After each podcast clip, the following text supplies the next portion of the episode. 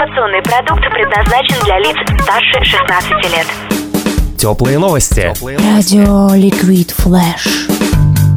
Самым обсуждаемым событием этой недели стала церемония вручения премии Грэмми, прошедшая 8 февраля в Лос-Анджелесе. Интересным было все, и откровенно шокирующие наряды, и завораживающие выступления, и споры о видеомонтаже, несправедливом получении наград и многое другое. Но самое главное, конечно, это кто получил заветные статуэтки от Американской Академии Звукозаписи. Говоря о достижениях, вспоминаем предсказания Эда Ширана. Он пророчил Сэму Смиту победу сразу в нескольких номинациях и оказался прав. Сэм стал лауреатом премии, забрав домой сразу 4 статуэтки. Лучшая запись года, лучшая песня года, лучший новый исполнитель и лучший вокальный альбом в стиле поп.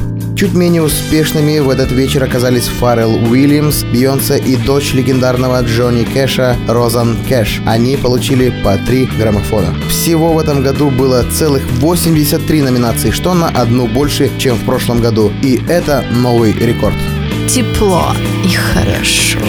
На этой неделе легендарные Скорпионс подарили надежду вновь увидеть их на сцене нашей страны. Хотя уже многие из тех, кто не смог попасть на прощальный концерт, смирились с мыслью, что больше не увидят и не услышат кумиров вживую. С 2010 года легендарные рокеры гастролировали с прощальным туром Get Your Sting and Blackout. Но потом передумали уходить на пенсию и решили приостановить только концертную деятельность, продолжив выпускать пластинки. И вот совсем недавно в одном из интервью гитарист коллектива Маттиас Ябс заявил, что для Scorpions концерты это слишком веселое времяпрепровождение, чтобы просто так от него отказываться. Поэтому в юбилейный 50-й год существования Скорпы вновь планируют активно гастролировать по странам Европы и заодно посетить несколько городов России. С нетерпением ждем в гости динозавров рок-музыки и желаем им удачи в преодолении препятствий с выступлениями на территории нашей страны. Ведь по разным причинам сорвались концерты уже многих зарубежных артистов.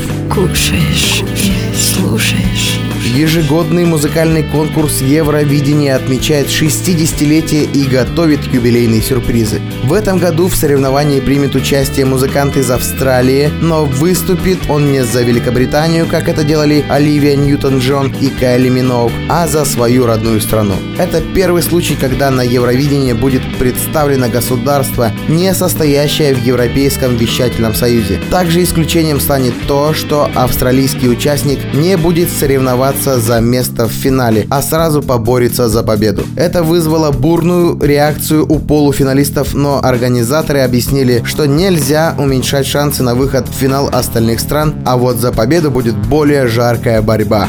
Надеемся, что это никак не повлияет на объективность зрительского голосования. Ведь даже если выиграет герой, посланный Канберой, Евровидение 2016 все равно не уедет за пределы привычного места проведения. Теплые новости. Ликвид Флэш.